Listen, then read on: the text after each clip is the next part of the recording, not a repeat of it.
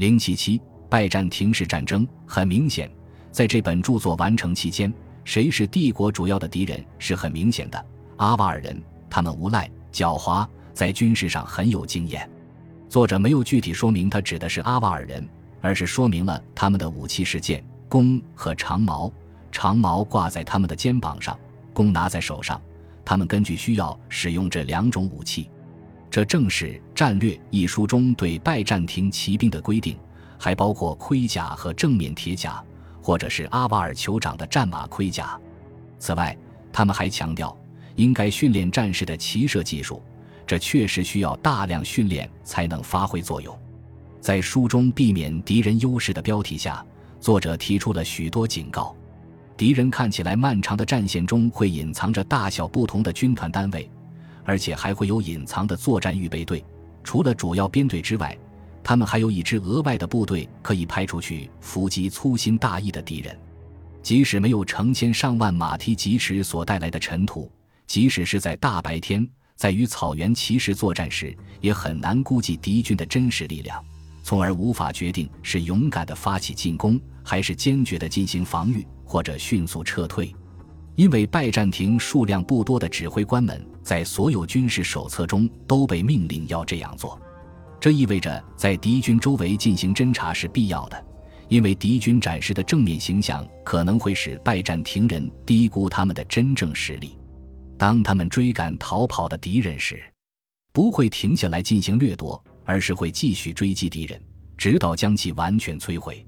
言下之意是。如果没有强大后方守卫来保证部队有序撤退，那最好选择站起来跟敌人战斗，而不是撤退。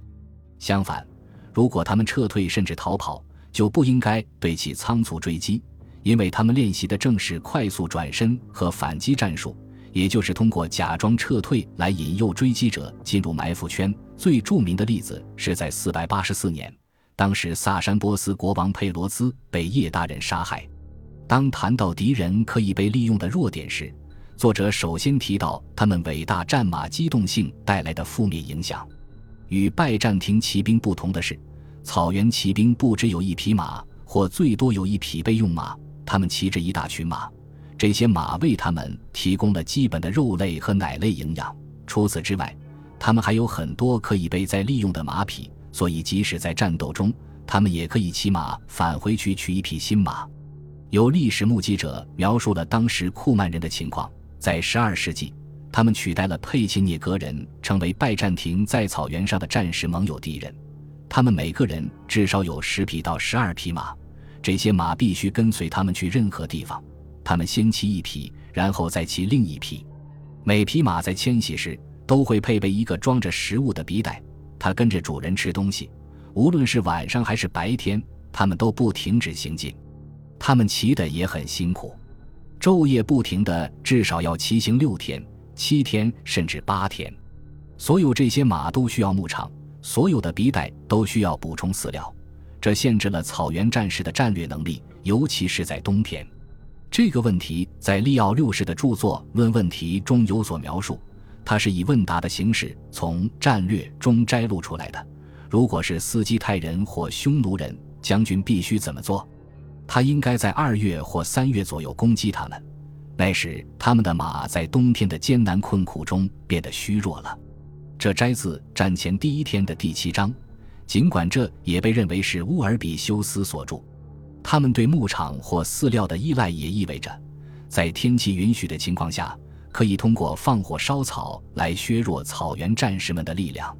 但更有力的补救措施是采取这样一种作战方式。将草原战士从良好的牧场转移到已经过度放牧的土地上，或者一开始就没有草的土地上。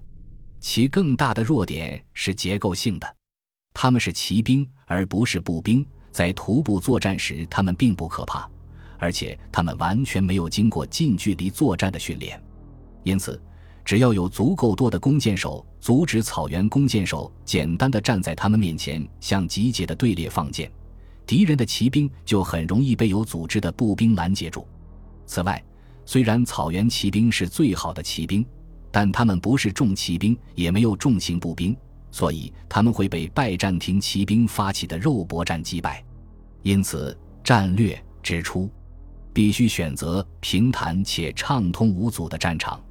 这表明，无论他们做怎样的努力，拜占庭人都不能指望靠高超的剑术来对抗草原上的大师们。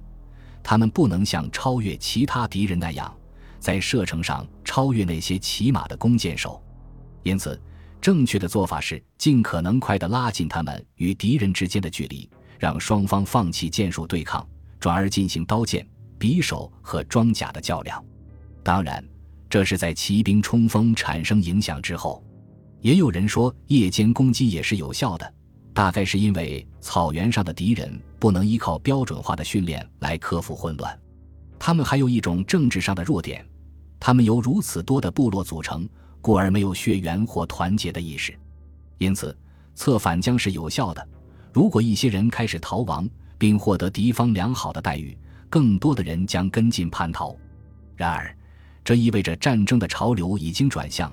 就像胜利使匈奴人和后来的阿瓦尔人赢得了更多受压迫国家和部落的追随者一样，而失败则削弱了他们。拜占庭人的命运就是如此，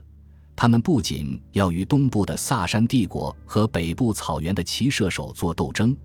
而且要与北欧的勇士们进行斗争。后者在战略中被统称为遣发民族，他们被分作法兰克人。伦巴底人，还有其他像他们一样的人。法兰克人于五百三十九年从西北方进入意大利，就在拜占庭人战胜哥特人维蒂吉斯的时候袭击了米兰。普罗科皮厄斯描述了法兰克人战斗时的样子。这时，法兰克人听说哥特人和罗马人都在战争中遭受了严重的苦难，他们立即聚集起数十万人，在特尤迪贝的领导下向意大利进军。有一小队骑兵跟随着他们的首领，他们是唯一装备着毛希腊长枪、不是长矛的骑兵，其余的都是步兵，既没有弓箭，也没有矛，但每个人都带着一把剑、盾牌和一把斧头。现在，他们的武器——著名的法兰飞斧，很厚，两侧都非常锋利，而木柄很短，而且他们习惯于在第一次冲锋时发出信号，投掷这些斧头。从而粉碎敌人的盾牌，杀死敌人。伦巴底人于五百六十八年从东北方进入意大利，距离五百五十四年哥特人的最后战败只有十二年。但拜占庭人早在遭遇法兰克人或伦巴底人之前，就遇到了许多其他的遣发民族。最近的一次是在五百三十五年进入意大利之前，他们在最终目的地北非击败了迁徙的汪达尔人。以及以希尔米乌姆位于塞尔维亚福伊福丁纳的斯特林斯卡米特罗维查为首都的格皮德人，格皮德人在那里威胁着拜占庭人的土地，直到五百六十八年，他们被伦巴底人和阿瓦尔人联合击败。当阿尔伯因统治下的伦巴底人入侵意大利，从拜占庭控制的土地一直到那不勒斯附近的贝内维托，他们带来了格皮德人。巴伐利亚人和其他日耳曼部落的追随者，以及布勒加尔人，但是他们很快就被同化，拥有了共同的伦巴底身份。作者在战略中开始抒发他的评论，给予其很高的赞美。遣发种族的人非常重视自由。早些时候，他曾把波斯人描述为奴隶，他们出于恐惧而服从他们的统治者。几千年后依然如此。并将君主制的政府形式归因于草原民族，以及草原民族的统治者对他们的错误施以残酷的惩罚。相比之下，遣发种族自由地为他们的荣誉而战斗，这给了他们力量，但也限制了他们的战术。他们在战斗中勇敢无畏，